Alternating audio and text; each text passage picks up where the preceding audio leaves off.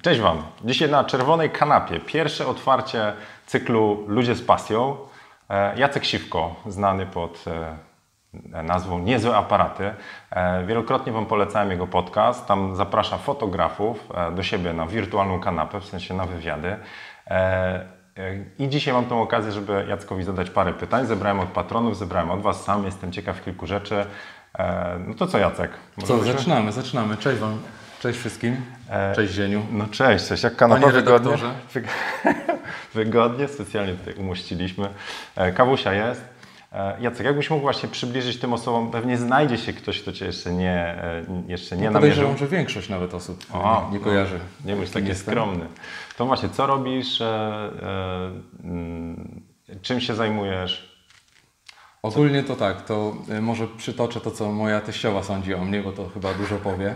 Ona nazywa mnie dzieciorobem i rzeczywiście jestem ojcem trójki dzieci. W zasadzie jak nagrywamy teraz ten podcast, to za miesiąc dopiero się urodzi trzecie dziecko, to będzie pierwszy syn. No i poza tymi dziećmi to jeszcze wiadomo, zajmuję się fotografią głównie ślubną. Robię sesje narzeczeńskie też, ale to jakby jest jedna dziedzina. No i tak jak Zieniu wspomniał, nagrywam podcast pod nazwą Niezłe Aparaty, więc jeśli ktoś nie słuchał, to zapraszam.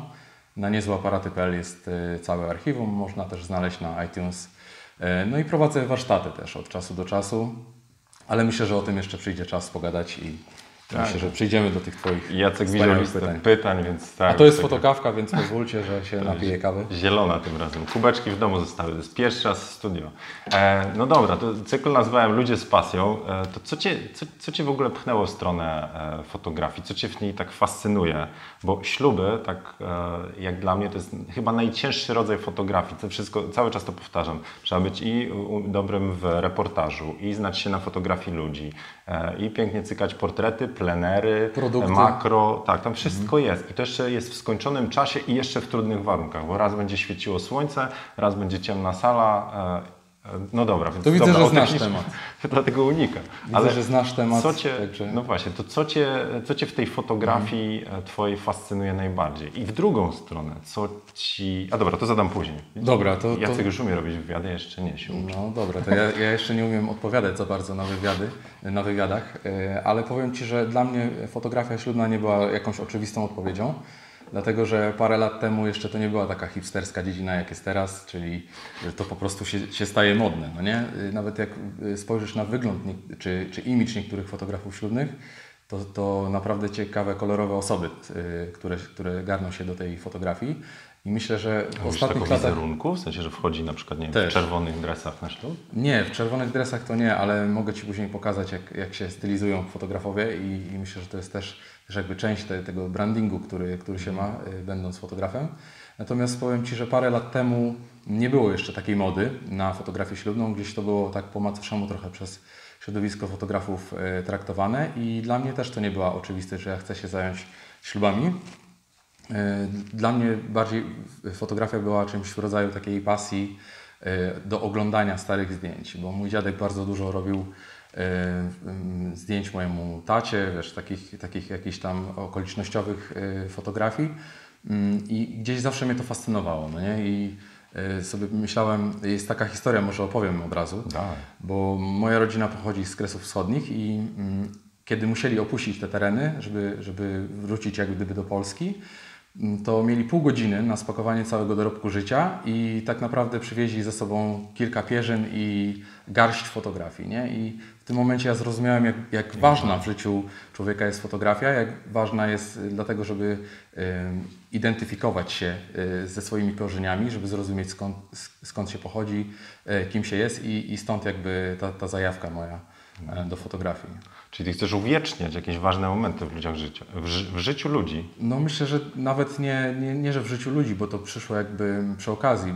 Ja zacząłem od fotografii dokumentującej moje własne życie, żeby jakby mieć później pamiątkę, mieć takie dowody tego, co robiłem i tak dalej.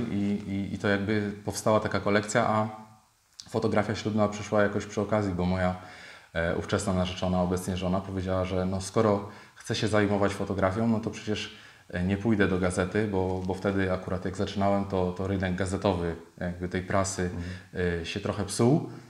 Nie było budżetów na fotografów, więc najlepiej było się zająć fotografią, która no, zapewni jakiś przychód, bo nie ukrywajmy, że poza pasją też liczy się to, że to jest taka normalna praca, nie? No tak.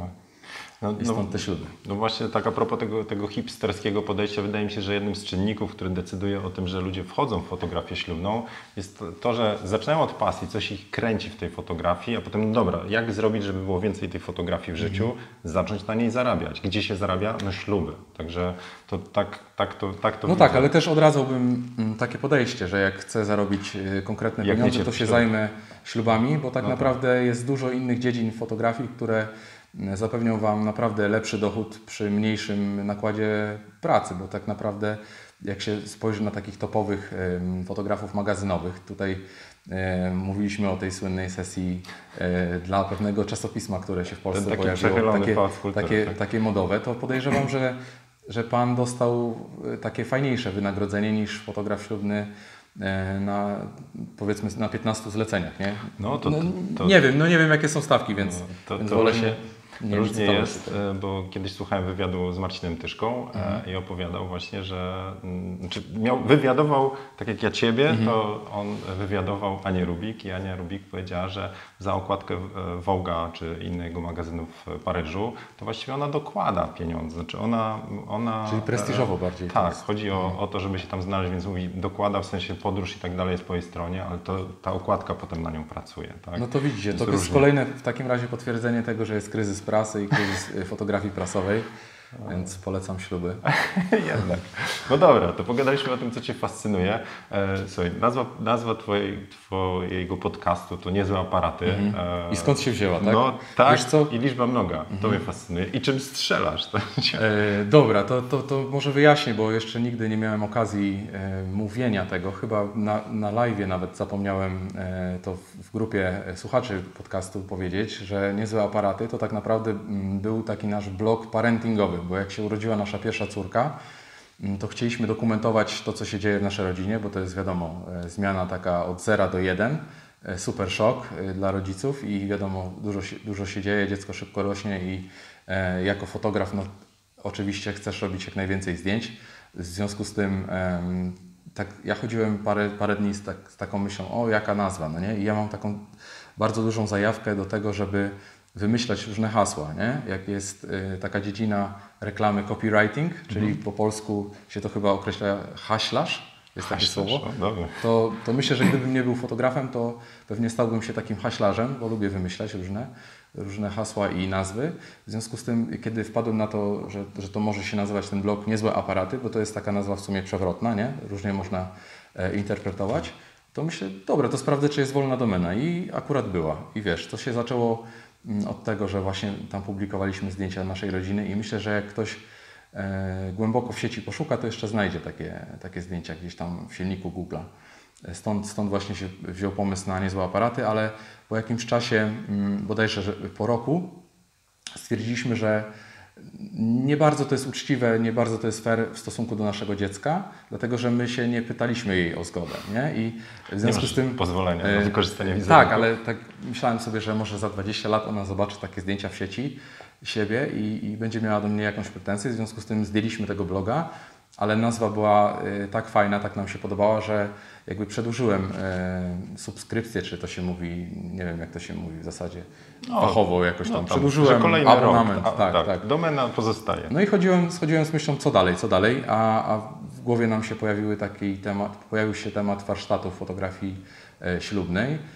No i stwierdziliśmy, że dobra, no skoro mamy taką domenę, to nazwijmy te warsztaty niezłymi aparatami.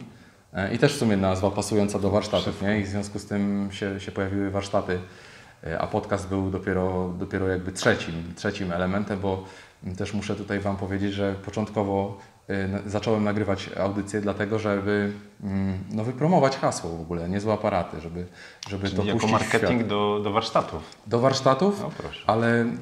Ale właśnie jak przeczytałeś mi te pytania Twoje, to czy od Twoich patronów z grupy, to tam było takie pytanie, czekaj, dotyczące... Które chcesz? Starcie, taka lista. No. Taka lista, właśnie.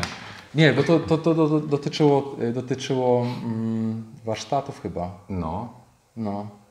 A nie, nie, dotyczyło, przepraszam, teraz mi się rozjaśniło, bo ja mam w ogóle tak jak Dzieniu milion myśli na sekundę i jak zacznę gadać, się zakręcę, to zapomnę. I to dotyczyło skąd pomysł podcastu, dlaczego w ogóle chciałem ten podcast nagrywać. I to raz, że była jakby promocja marki Niezłych, a dwa, że chciałem jakby, to takie dziwne słowo, zdemokratyzować dostęp do wiedzy fotograficznej. O. Bo nie każdego stać, żeby pójść na warsztaty, a jest wiele osób, które nie ma jeszcze budżetu właśnie, żeby wyłożyć, żeby zainwestować, ale ma taki głód, potrzebę wiedzy. I wiesz, i podcast wydaje mi się, że jest idealnym rozwiązaniem, bo daje możliwość wejścia w ten świat fotografii i nie musisz nawet angażować jakichś specjalnie wielkich środków, nie? Żeby posłuchać tej wiedzy. Czyli człowiek z misją, bardzo dobrze. Taki. I nie dość, że z misją, to też zmieniasz, z pasją. Tak. Zmieniasz teraz nazwę cyklu. Misjonarze z pasją. Z pasją i z misją. No dobra, tak, ale... Jest taki fajny film, Misja, no. Widziałeś? Misję jeszcze nie widziałem, chyba że to jest ten stary, gdzie muzyka... Ennio Morricone, muzyka. Ale zdjęcia tam są fantastyczne, polecam wam, super inspiracja. Na pewno nie Ewangelisa? No dobra. Nie, Ennio Morricone. Dobra, no ale... 3 godziny. Pytania, że tak popłyną tam tutaj o podcasty, nie, następnym razem nie wysyłam listy pytań. O sprzęt, czyli czego używasz? Czyli tak, muszę powiedzieć... To, co chyba Arkadiusz u ciebie mówił, że nie jestem specjalnym takim sprzętowym, no, tak, on takie słowo użył. No to zachęcam do wywiadu z Arkadiuszem. Tak, polecamy. To u ciebie jakoś można znaleźć pewnie, nie? Masz jakieś playlisty. Wystarczy. Dokładnie, to ja też polecam, bo bardzo fajna rozmowa, mimo tego, że chyba na spontanie nagrywaliście. Zawsze.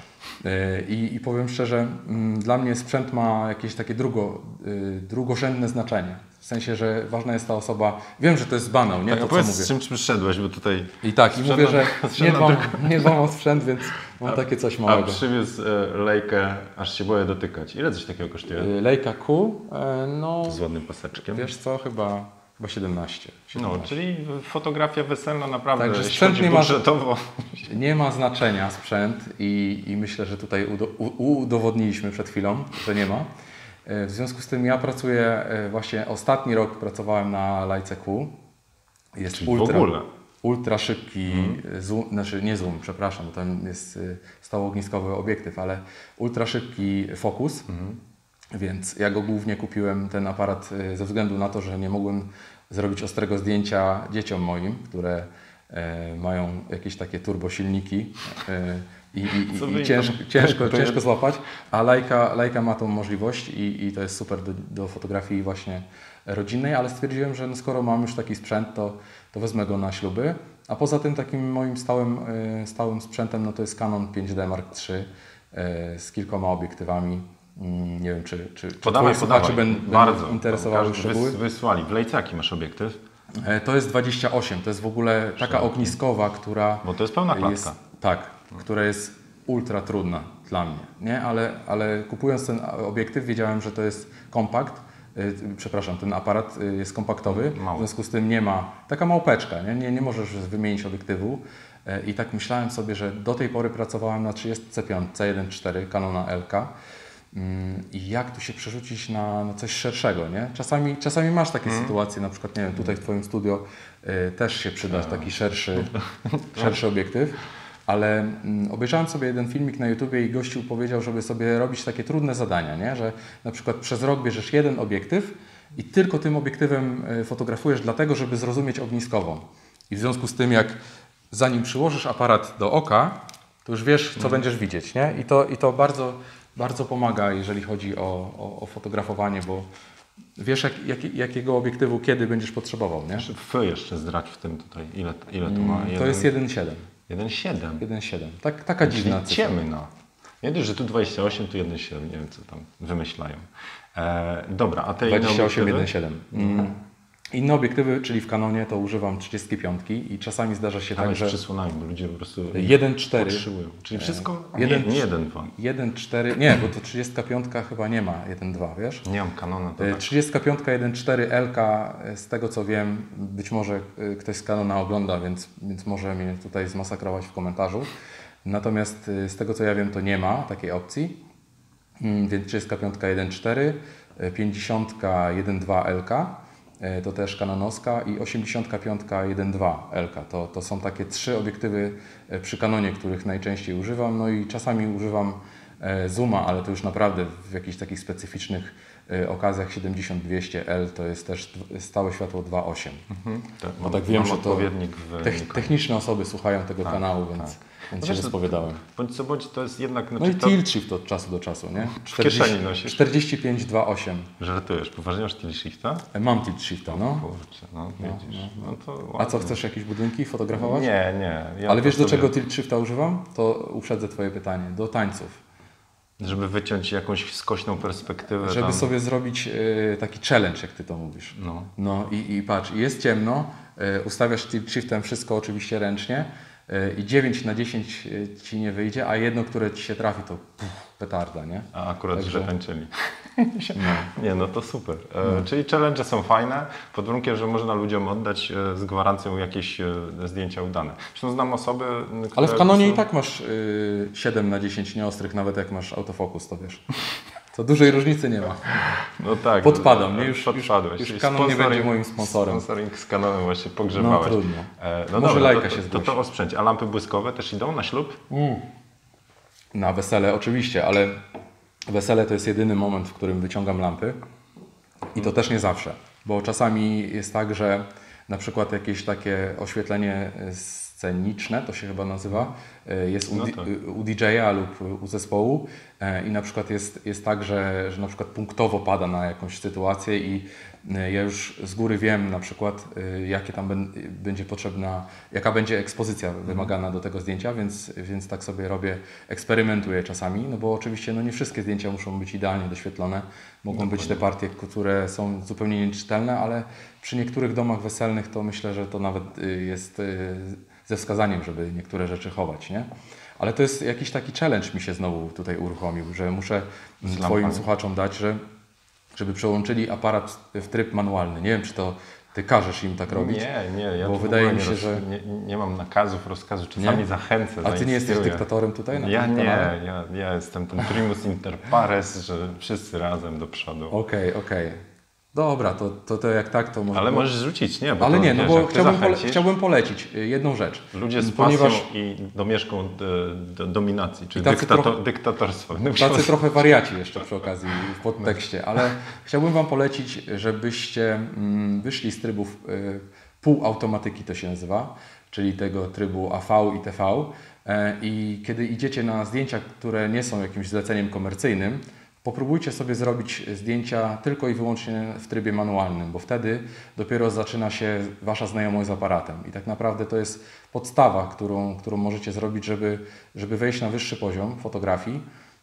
I ktoś mi kiedyś taki banał powiedział, nie? Że musisz znać swój aparat na tyle, że jak ktoś cię obudzi, tam krzyknie: Zieniu, tam na balkonie coś się dzieje, nie? To ty wybiegasz, od razu ustawiasz tam ISO 200, w tej chwili nie wiem, dałbym 1/1000 sekundy i 2.8 i ciekawe, czy by wyszło, ale to byłby mój taki punkt wyjścia. Ale no oczywiście poza tym trybem manualnym to ja też polecam na przykład, żeby sobie ustawiać balans bieli też ręcznie, nie? Ale to już może jakiś inny temat, to już dużo rzeczy naraz. Warsztatujesz. Nie, no bardzo, bardzo fajna wiedza. Czekaj, dobijamy do 20 minut, teraz zrobimy przerwę. Dobra. I oddech. Papierosów nie palisz, nie? Nie. Bardzo dobrze. Dobra. Zdrowy i zaraz druga porcja, przerwa na reklamę, nie wiem, tam coś. No. Reklama Canona. Tak. Wracamy po reklamie. Dobra, to było o sprzęcie i o challenge'ach. Kolejny z etapów dla fotografa to retusz. I tu miałem wiele pytań, jakbyś mógł powiedzieć, jak ty przy swoich ślubach zabierasz się do retuszu? Ile zdjęć w ogóle wbijasz do Photoshopa? I jak sobie radzisz z selekcją, bo z tym to ogólnie ludzie mają kłopot, dużo czasu. Ja nawet musiałem wypracować swój sposób, które zdradzam w kursie Lightrooma, miały być reklamy. To muszę w takim razie kupić oddzienia ten kurs, bo ja podobno się nie znam na wyborze zdjęć i szczerze mówiąc tutaj oddać kredyt muszę mojej żonie Kasi, która zajmuje się wybieraniem zdjęć, ale ona ma na przykład kilka takich kryteriów, które zdjęcie musi spełniać. No nie? I tutaj nie będę mówił na przykład o jakichś zdjęciach wakacyjnych, bo to wiadomo, że innymi prawami się rządzi, ale powiem o takich zleceniach komercyjnych, czyli jak na przykład wybieramy zdjęcia ze ślubu, to pierwsza taka zasada, że panna moda musi dobrze wyglądać. Nie? I jak panna moda dobrze wygląda, to zdjęcie przechodzi do jakby drugiego etapu. Potem jak jest na zdjęciu pan młody, no to moja żona z reguły zadaje sobie pytanie, czy on jej nie przynosi wstydu. Nie? Czyli jeżeli wygląda jako tako, a panna młoda na przykład zarąbiście, bo często jest tak, że faceci psują kompletnie zdjęcie, nie? Bo tam spojrzy, tam zeza zrobi czy coś takiego i to zdjęcie jest, kurczę, super, jeżeli chodzi o pannę młodą, no ale koleś tak nie wygląda do końca. Więc jeżeli nie jest tak źle, to zdjęcie zostanie wybrane. Nie? To tak oczywiście żartobliwie mówię, ale pewna jakaś filozofia tutaj w tym jest. No czasami płatnikiem jest teściowa, to jeszcze też, znaczy teściowie, tak? To też weryfikujecie. Wiesz co? Żeby oni też dobrze wyglądali. Kilka razy nam się zdarzyło, że to właśnie, powiedzmy, rodzice byli inwestorami, jeżeli chodzi o wesele. Akurat w naszym przypadku jest tak, że nasze pary są, powiedzmy, już tak po 30, w związku z tym już zdążyły zbudować sobie pewną taką stabilność finansową i my wiemy, że ten nasz taki profil klientów to są głównie nasze pary i nimi się jakby zajmujemy. No ale wiadomo, że starasz się robić takie zdjęcia, żeby no, wszyscy wyglądali dobrze, nie? Troszeczkę to jest takie przekłamywanie na plus, bo ja akurat w tych zdjęciach, które robię, jeżeli chodzi o śluby, no to staram się jakby w tej takiej estetyce, no nie, że kłamania, no ale jakby dodawania, upiększania, nie? Bo są różne szkoły, na przykład jest ta szkoła taka czysto reporterska, która musi pokazać tak jak było, że na przykład skarpety leżały na podłodze. No ja staram się takie rzeczy już wycinać na zasadzie ręcznego Photoshopa, nie? Patrzę, coś leży, no to usuwam. Co to za wesele ze skarpetami na podłodze? No ale dobra. Ale przepraszam, rozmawiałem z takim fotografem Kevin Mullins z Wielkiej Brytanii i on po prostu się upiera, że skoro te skarpety leżały na stole, czy tam powiedzmy na podłodze za panną młodą, to on musi to pokazać, że to tak właśnie było. Super. Ale przynajmniej ma swoich klientów. Ale za to tak? Właśnie go klienci kochają. No właśnie. No. Specjalnie ze skarpetami na środku. Więc byliśmy przy tej selekcji. W związku z tym... A czy w ogóle bierzesz selekcję? Tak. No dobra, to masz dobre oko. Nie ukrywam też, jak się uczyłem, to mi żona pomagała. Mówić, zobacz, tu modelka źle stoi. Czyli żona była twoją maczetą. Tak. Ale to jeszcze do tego dojdziemy. A czy w ogóle kryteria techniczne bierzesz, typu ostrość? No właśnie. Albo na którym etapie? Jak mówi Michał Warda z White Smoke Studio, może znasz, ale to bardziej Michał jest znany, ale nie kojarzony w naszym środowisku fotografów ślubnych, to powiedział kiedyś takie słowa, które gdzieś mi tam rezonują w głowie, że ostrość to jest termin przereklamowany, nie? Czyli nie zawsze jest głównym kryterium. I czasami jak na przykład Kasia wybiera zdjęcia, to ja się łapię za głowę i mówię, nie, no takie zdjęcie to jest w ogóle do chrzanu, nie? Ono nie powinno być. I potem się okazuje, że panna moda pisze, że łe, super, w ogóle to zdjęcie, nie? Bo tam była ta ciocia, ona nigdy nie jest na żadnym zdjęciu, zawsze się ukrywa, a wam tu się udało złapać, nie? Mimo tego, że jest zdjęcie na przykład niedoświetlone albo prześwietlone. No właśnie, nie zawsze się wybiera tymi kryteriami, nazwijmy to fotograficznymi, że kadr jest skopany, że to jest pamiątka dla ludzi. Czasami treść. Tak. No dobra, właśnie, no to trochę, to jeszcze ten termin maczeta, o co maczeta. Chodzi? Maczeta, to jest w ogóle szok, że ktoś w twojej grupie patronów napisał, super ludzi. Napisał termin maczeta, w związku z tym uważam, że to jest osoba, która siedzi gdzieś w środowisku niezłych aparatowiczów, na pewno. Albo była na warsztatach. I my tego terminu używamy zazwyczaj przy takiej ocenie prac naszych kursantów czy warsztatowiczów.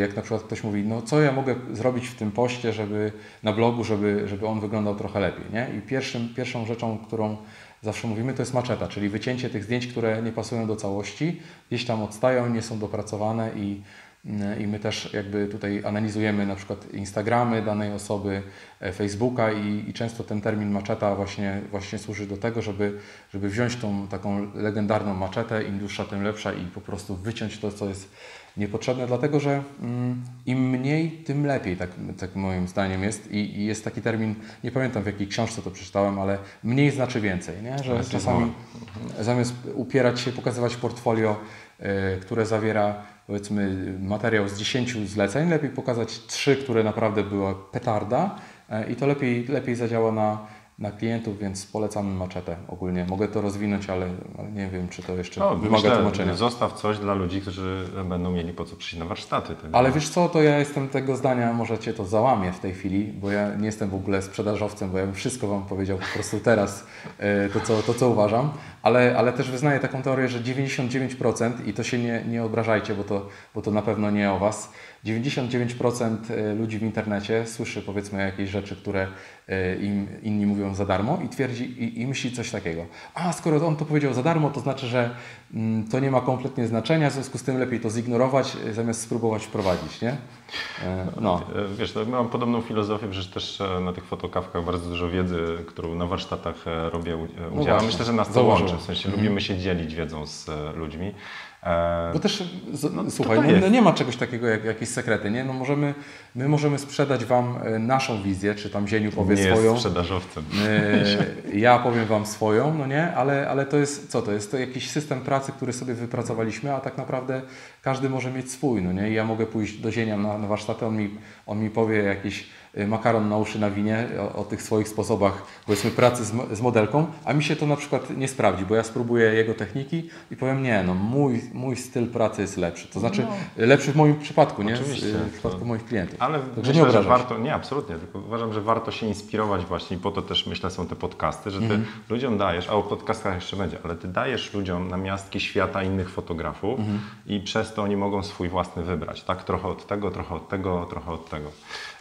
Dobra, coś mi jeszcze chciałem. No dobra, no to tam było pytanie, bo selekcję robi twoja fantastyczna żona. Obróbka, no. Jeszcze teraz oglądalność spada. Czym to robisz? Czekaj, w czym właśnie robisz tą selekcję? Czy to jest Lightroom, Photoshop? To jest mój, nazwijmy to, cały workflow. A jak to u Ciebie wygląda? Nie, to jeżeli chodzi o selekcję, to polecam PhotoMechanica. PhotoMechanic bardzo szybki, bo on nie traci czasu na załadowanie rawa. Nie? W momencie, kiedy przełączacie strzałeczką, być może część z Was już używa. Ze $150 kosztuje, tam pamiętasz? No, ale można jakiś taki Black Friday wyhaczyć i wiadomo, po polsku trochę przeoszczędzić. Yeah. Także sprawdzajcie sobie. Czasami są takie jakieś Cyber Monday albo coś tam oni wymyślają w tej Ameryce, żeby tylko nam sprzedać. Więc można wyhaczyć. To jest program, który ładuje bardzo szybko rawy i nie traci czasu na to takie pyknięcie, bo w Lightroomie jak przełączam zdjęcie RAW, to wiadomo, że to też od szybkości komputera zależy, ale Lightroom coś takiego ma w tym swoim algorytmie, że chwila, dopiero się załaduje obraz, nie? No właśnie coś przyspieszyli. Teraz całkiem niedawno, na dniach udostępnili nową wersję, gdzie to znowu usprawnili. Ale dobra, to masz fotomechanika, czyli tam wybierasz zdjęcia, a potem wywołanie. Potem przenoszę te zdjęcia, które są wybrane, to przenoszę do Lightrooma. I tam się dzieje po prostu wszystko to, co trzeba. Nie? Czyli wywołanie. Tam masz swoje profile. Chodzi Ci o jakieś presety. No, presety i te profile na aparat, kalibrację jakaś. Tak, mam tam jakieś swoje rzeczy, więc wrzucam te, czasami na te pliki takie coś, o czym mówisz. Natomiast teraz właśnie mówiłem, że oglądalność spadnie, ale ja to dopiero zacząłem robić od zeszłego roku. W sensie chciałem spróbować, co to jest ta moda cała na obróbkę przy użyciu jakichś takich gotowych rozwiązań, ale wcześniej to trochę się też wiąże z tym, co mówiłem o trybie fotografowania na manualu, że wszystko sobie ustawiam ręcznie, łącznie z balansem bieli, więc chcę, żeby te pliki już były dobre w aparacie, nie? Bo ja ogólnie należę do takich oldschoolowców, którzy jakby nie są fanami Photoshopa, nie są fanami komputerów, w tym względzie, że po prostu słuchajcie, no kiedyś ktoś robił na kliszy i to zdjęcie musiało dobrze wyglądać. Tam dużo rzeczy nie robili. Wiadomo, że lab miał... też retuszowali. To tak no tak, ale było. Lab miał jakiś profil, ale to nie było na takiej zasadzie, na jakiej teraz fotografowie się wkręcili, nie? Że tygodniami siedzą i dłubią te zdjęcia. Nie? Wiadomo, że fotografia mody, czy tam jakieś, powiem szczerze, jakieś zdjęcie reklamowe zrobisz i ono jest w super dużym formacie, to tam trzeba, nie? Podłubać troszeczkę. No tak. Takie są wymogi klientów często, tak? To... Tak, ale jak na przykład jest ktoś fotografem ślubnym i dostarcza 700-600 zdjęć, to on nie ma czasu, żeby dłubać i w ogóle nie ma sensu tak długo się tym zajmować. W związku z tym właśnie ja tam, powiedzmy, stosowałem tylko te efekty, które były dostępne w ciemni analogowej, nie? Czyli jakaś ekspozycja, kontrast.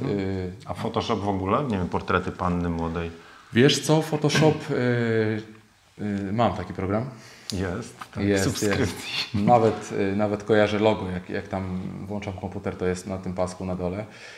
I czasami wrzucam plik do Photoshopa, ale to najczęściej, jeżeli na przykład już mam zaprojektowany album i widzę tam jakieś niedoskonałości, w związku z tym tam na Photoshopie sobie tam podłubię troszeczkę, tam poprawię, ale tak głównie to jest Lightroom.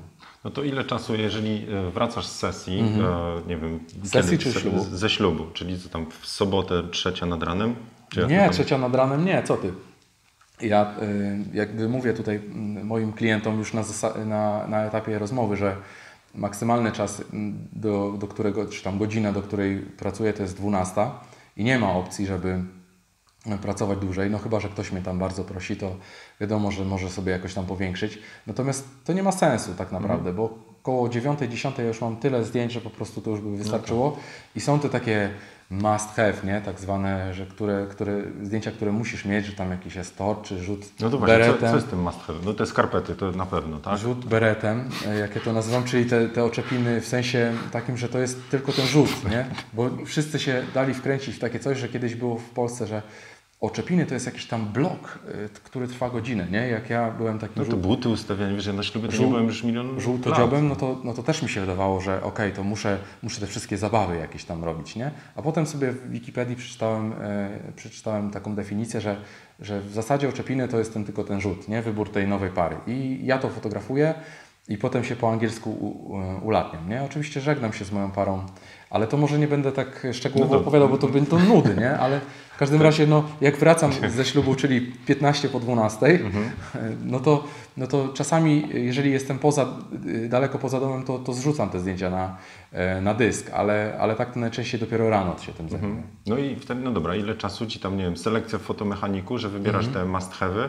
Muszę zanotować, jeszcze miałeś powiedzieć, co to są te must-have'y. Ale dobra. Must-have'y, dobra.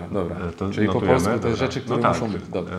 I zrzucasz selekcja, wywołanie, album, powiedziałeś, projektujesz, to ile to czasu tak? Łącznie czy tak nas rozliczne? Nie oglądają klienci, także możesz do fotografów teraz powiedzieć. Nie, no to dobra, to powiem. I ja już kiedyś pisałem w artykule na Fotoblogi, kiedy tam częściej troszeczkę zdarzało mi się publikować, że w zasadzie praca nad całym takim końcowym materiałem to jest jeden dzień, nie? Czyli powiedzmy z 2 godziny na selekcję, jakieś 7 godzin na taką postprodukcję, no i tam oczywiście pół godziny zaprojektowanie albumu, ale to też ja oddaję ten przywilej wybierania zdjęć do albumu moim klientom.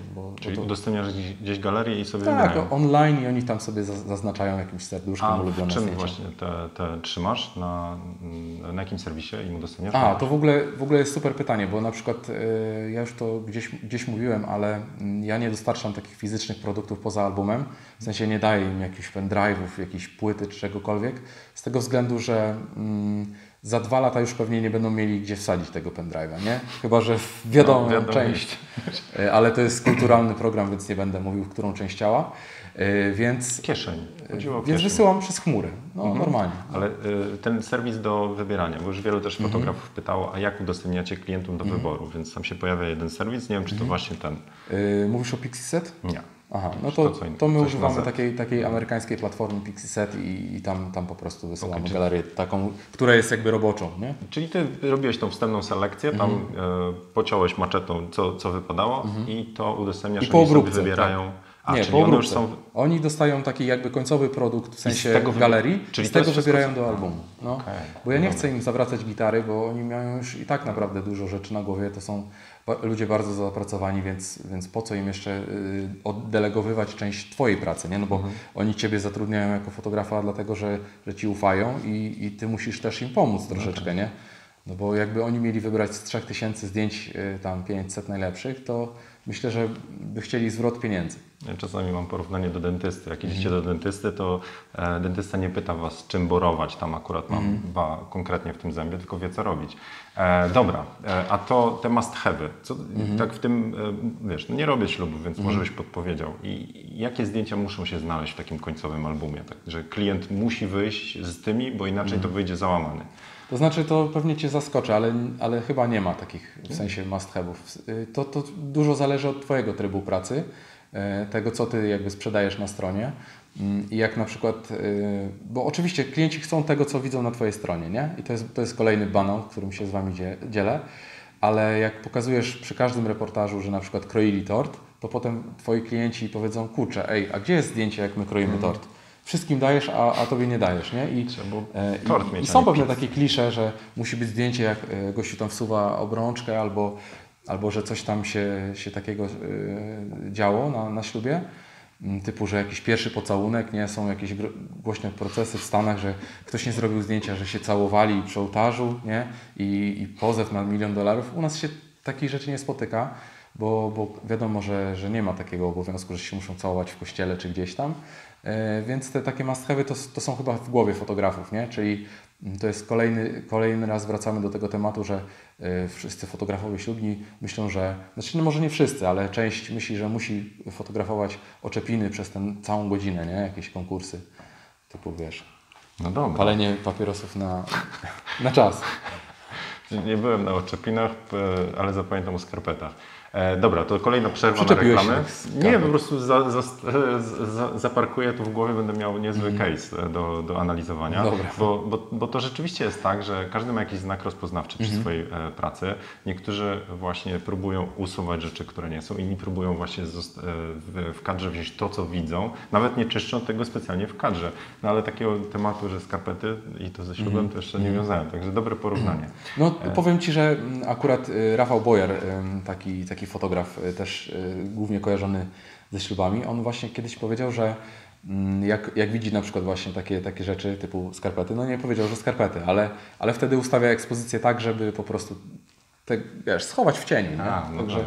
Także fotografuje na światło, nie ustawia ekspozycji na cień. Dobra, to teraz znowu musimy zrobić przerwę, bo nam się tutaj bufor ładuje i za chwilę, tak mi się tutaj w moim rekorderze kończy, także za chwilę wracamy z kolejną porcją pytań. Jeszcze trochę zostało. Dajesz radę? Daję radę. Dobra, nowa kawa. Okej, pauza.